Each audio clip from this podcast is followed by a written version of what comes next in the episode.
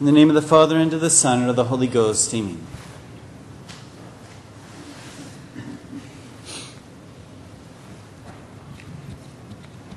So I'll continue on my penitential sermons.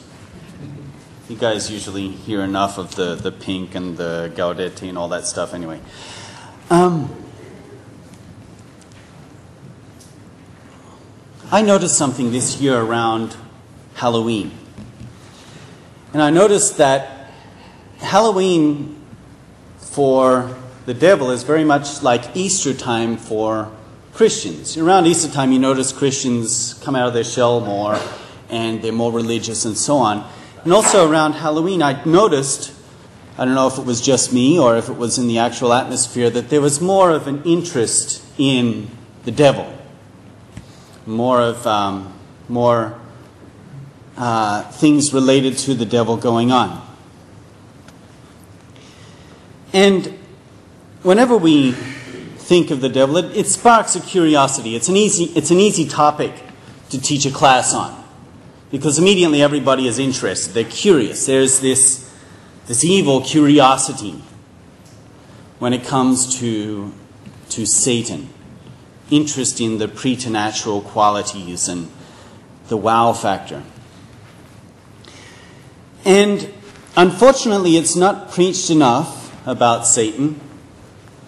And what is preached is very questionable. Even priests and teachers, even if you go on the web and, and priests who have solid teaching, even priests that consider themselves traditional Catholic and are very solid in their teaching, it comes to be questionable when they talk about Satan. So, to appease the curiosity and to, to give you what at least I would think would be, in my opinion, a solid sermon on Satan, how about if we talk about that today? In the first place, I'll mention that Satan is real. But that's no rocket science for any of you. You all know that Satan is real. In fact, denying Satan is what Satan wants. It's what Archbishop Fulton Sheen would say that Satan is strongest when he is denied. If you deny there is someone standing behind you while you're looking over the cliff, it's a lot easier for that person to push you off the cliff. And it's the same thing with Satan.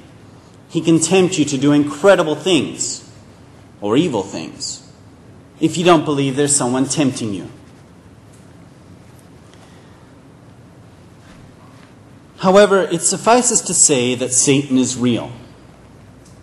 Going into aspects of him or things that he does or how he manifests himself or uh, how to be involved with uh, Satanism and so on, that's all giving him glory. And that's detracting from God's glory. So it suffices to say that Satan exists. Any more than that is glory taken from God. And only God should be glorified. But the sermon's not over, it's just starting. Because the devil's number is six. We all know that. The devil chose the number six because he wanted to be twice as good as the Trinity. And the Trinity is three. So the devil said, Well, I'll be six. I'll be twice as good as God. So let's take that six and let me give you six rules for dealing with Satan.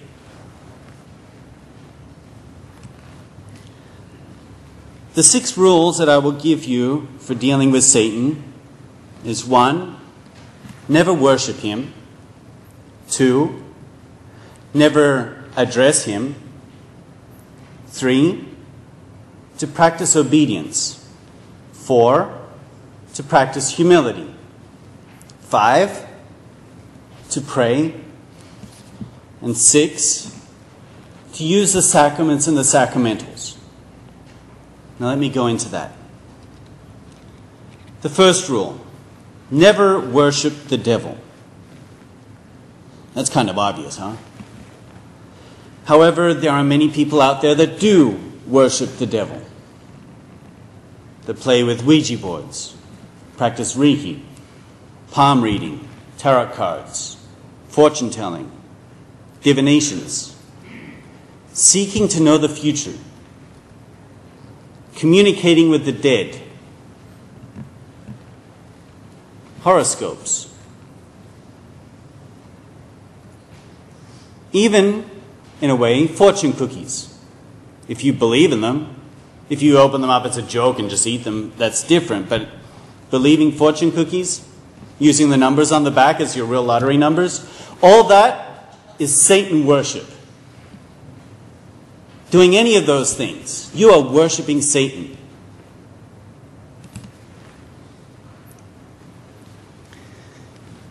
Rule number two never address the devil. Now, this is where it gets interesting. Because none of us here would ever dare to worship the devil. And knowing that tarot cards and horoscopes and all that is worshiping the devil, we would never do that. However, there are many people especially devout Catholics, who will pray to the devil.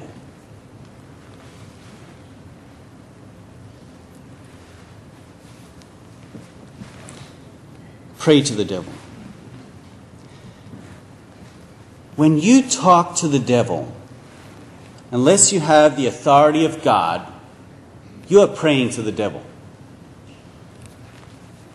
So that is why rule number two is never address the devil. Now, this is where other traditional Catholic priests might disagree with me. Because they say, well, you can do binding prayers. And by these binding prayers, you contain the devil so he cannot do things.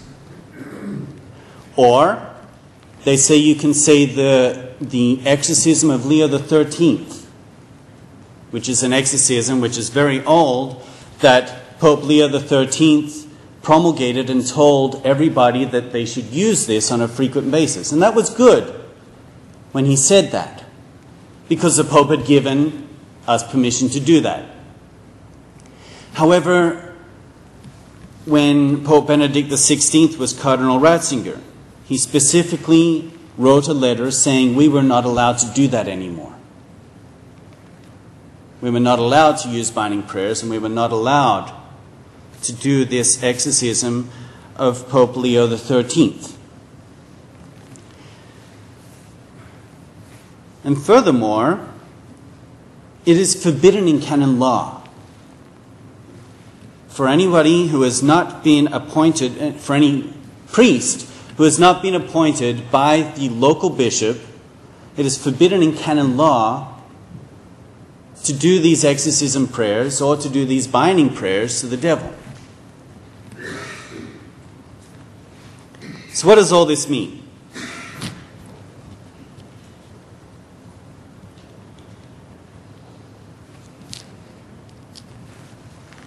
The fact of the matter is, we don't understand the devil.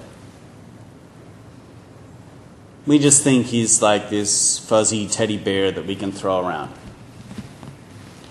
The devil is a very powerful being. And without giving him more glory than he obviously does not deserve, I'll make this one comparison. We are like the ants, those little tiny ants, the tiny ones. We're like ants. And the devil is like the great giant with a boot that squashes us. And you don't pretend that an ant can talk to this giant man and say, Please don't squash me. Is he going to listen? No. That's the comparison between us and the devil. If we pretend to invoke the devil on our own and say, I bind you so you can't do that, or just to exorcise him, to tell him to get out, we're on our own because we don't have the blessing of Almighty God. That blessing of Almighty God comes when the local ordinary, the bishop, appoints you that in the name of the church, you can now talk to Satan. And then you can go to go at Satan with all guns blazing. Because you can stand in front of Satan and you can say, It is not I who command you, it's the voice of the church. And since it's the voice of the church, it's the voice of God. So God commands you to get out of here. And then it's no longer the ant versus the giant anymore. Then it's God versus Satan. So, rule number two never address the devil. At the best, we would be praying to the devil. At the worst, he could take advantage of our disobedience and possess us. You probably don't want that happening. Rule number three, it kind of follows from rule number two obedience, to practice obedience. Now, this is where the other priests who say, yes, it's okay to do the Leo XIII exorcism and the binding prayers and so on, this is where they go wrong. Because the devil loves disobedience. The devil loves it when somebody says, well, the Pope had no right to tell us we can't say these prayers, so I'm going to say it anyway. He loves that. He feasts on disobedience. Every sin he makes us commit in some way is disobedience. And so, by doing these binding prayers and these exorcisms without authority, we are disobeying. And then pretending to get Satan to obey us. Funny thing is that sometimes Satan will obey you. It's just because he's enjoying it. And he's gotten you to disobey, so he's going to play along with your game for a while. But you're still in his grasp. You're still a hair strength away from being possessed by him. On the other hand, obedience is a very strong tool against Satan. So, up until this point in the sermon, I've told you what not to do. This is where the sermon changes and what you have to do. Because I'm sure the question's in your head now if you can't do the binding prayers and if you can't do the exorcism and if you can't invoke Satan and, and so on, how do you get rid of him? Well, this is how obedience. The more obedient you are, the more you diffuse Satan because he feasts on disobedience. So if you obey the church, you obey the sacraments, if you um, obey the commandments, you're defusing him. He's not able to, to touch you. And if he does touch you, he's, he's not, hasn't got a strong grasp on you. In fact, the first step, and I've told you this before, the first step to perdition in a soul is disobeying the basic commandments of the church, namely, go to Mass on Sundays. Stop going to Mass on Sundays, it's your first step to perdition. Not going to confession, not going to communion. That's going down the slippery slope. Rule number four to practice humility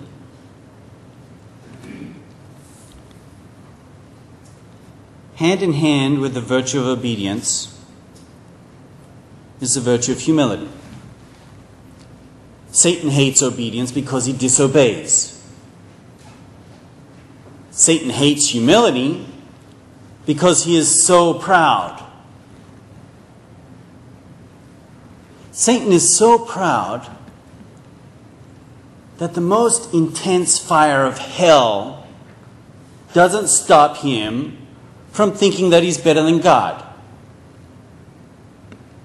He wouldn't be suffering all this if he would realize that he's a created thing, not the creator. But this pride, it's so strong that even the fire of hell can't break it. But what does frustrate him is humility and Exhibit A was St. Michael. St. Michael the Archangel, He didn't cast Satan out of hell saying, I'm stronger than you, let's arm wrestle. No, St. Michael was humble. And his only argument was, who can be like God? And that cast out Satan and everybody else. A declaration of humility. Who is like God?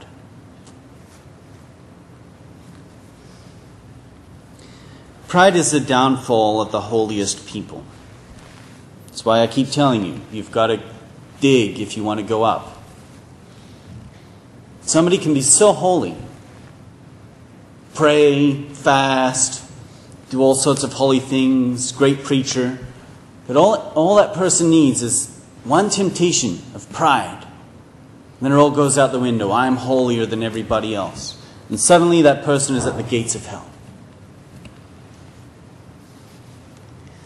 Humility, on the other hand, is the best defense we have against Satan.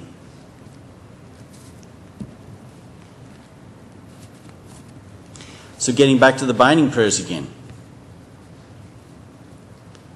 It's pride to think that we can address Satan. It's pride to think that we can drag Satan to the foot of the cross to be judged by Christ. It's pride for us to think that we can command Satan to leave. So all your commanding and binding and invoking comes to nothing because you're invoking Satan with pride. What's it going to get you? Humility, on the other hand, realizes that we have no power over him. But instead, we turn to God and ask for help. And this drives him crazy. On the one hand, because he sees this, this humility, and on the other hand, because he has to face God. Because God will not forsake us if we turn to Him in humility. That's what St. Augustine says. God is on high. If you make yourself low, He will reach down to you. But try to step up and He will, fly, he will flee far from you. And that brings us to the next rule. Rule number five prayer.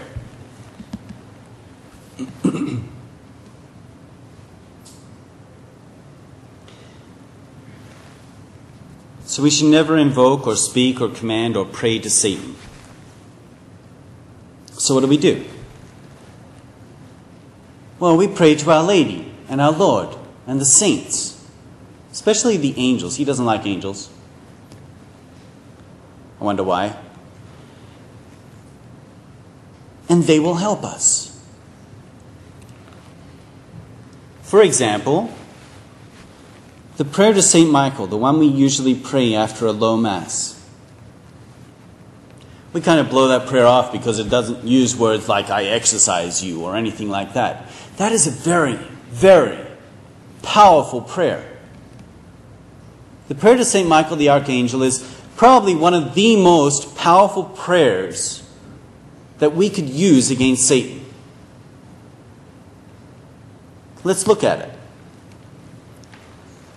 First of all, it's approved by the church, by the popes, by Leo XIII himself, to be used by anybody Catholic or Protestant, priest or laity. Anybody can use this prayer. Secondly, it's a prayer of obedience because we're allowed to use this prayer. So you're practicing obedience. It's a prayer of humility because we're not engaging Satan. We're turning to God.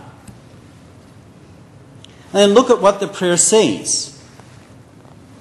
It asks Saint Michael to fight for us in this battle. So it sends Saint Michael out into the battlefield for us.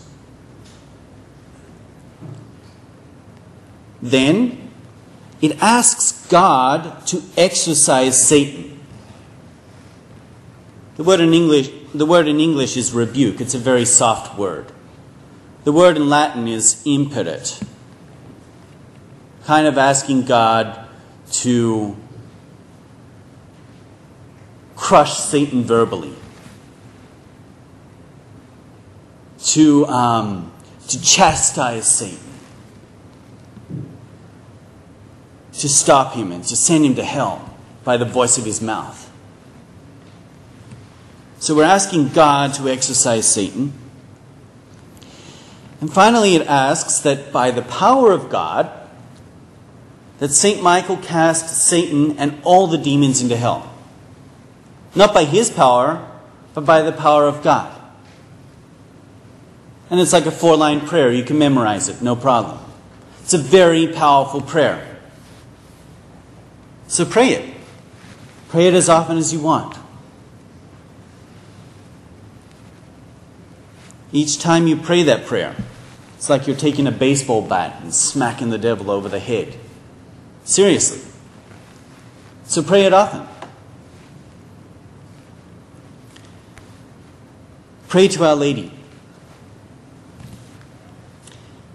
Satan hates Our Lady.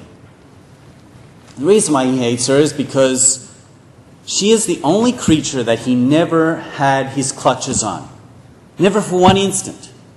All of us, we've all been in his clutches before. We've all been tempted by him. We've all been falling into sin by him. Even babies have original sin on them. Every single one of us has been in his clutches at some time in our life. But Our Lady, no. So Satan hates her because he never got a grasp on her. Never knew what it was like to have her in his clutches. So he hates her. So pray to Our Lady. Pray to the love of Our Lady as a mother.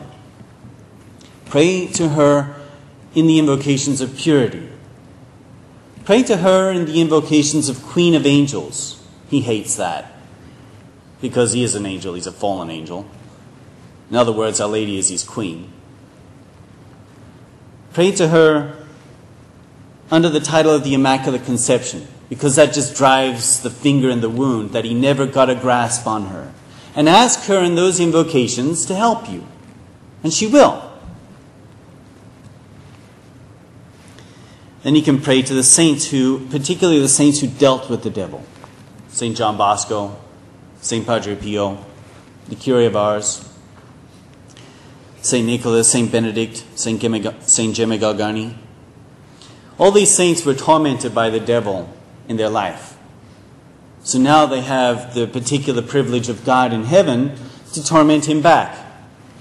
So if you pray to them, they're going to help you. And the last rule to frequent the sacraments and use the sacramentals. Protestants don't like sacramentals. They think it's ridiculous. We pray to statues. They think medals are useless. It's probably because Satan inspired them with that hatred. But he hates the sacramentals. He hates the Benedict medal. He hates the cross. He hates images of Our Lady. So use them. Put them around your house. Use holy water.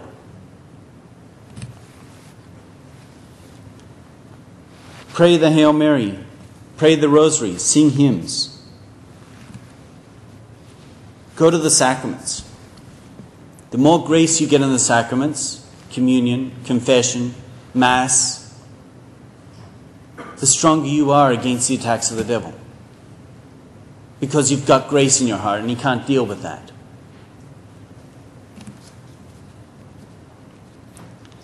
So, to sum up, the devil is real. But we need to tell ourselves that twice to really understand it. The devil is real. He's not just like this little puffy teddy bear you can push around. He's evil. So we have to stay away from him, not mess with him ever. Never give him glory that's not his. And just stay close to God. Name of the Father, and of the Son, and of the Holy Ghost. Amen.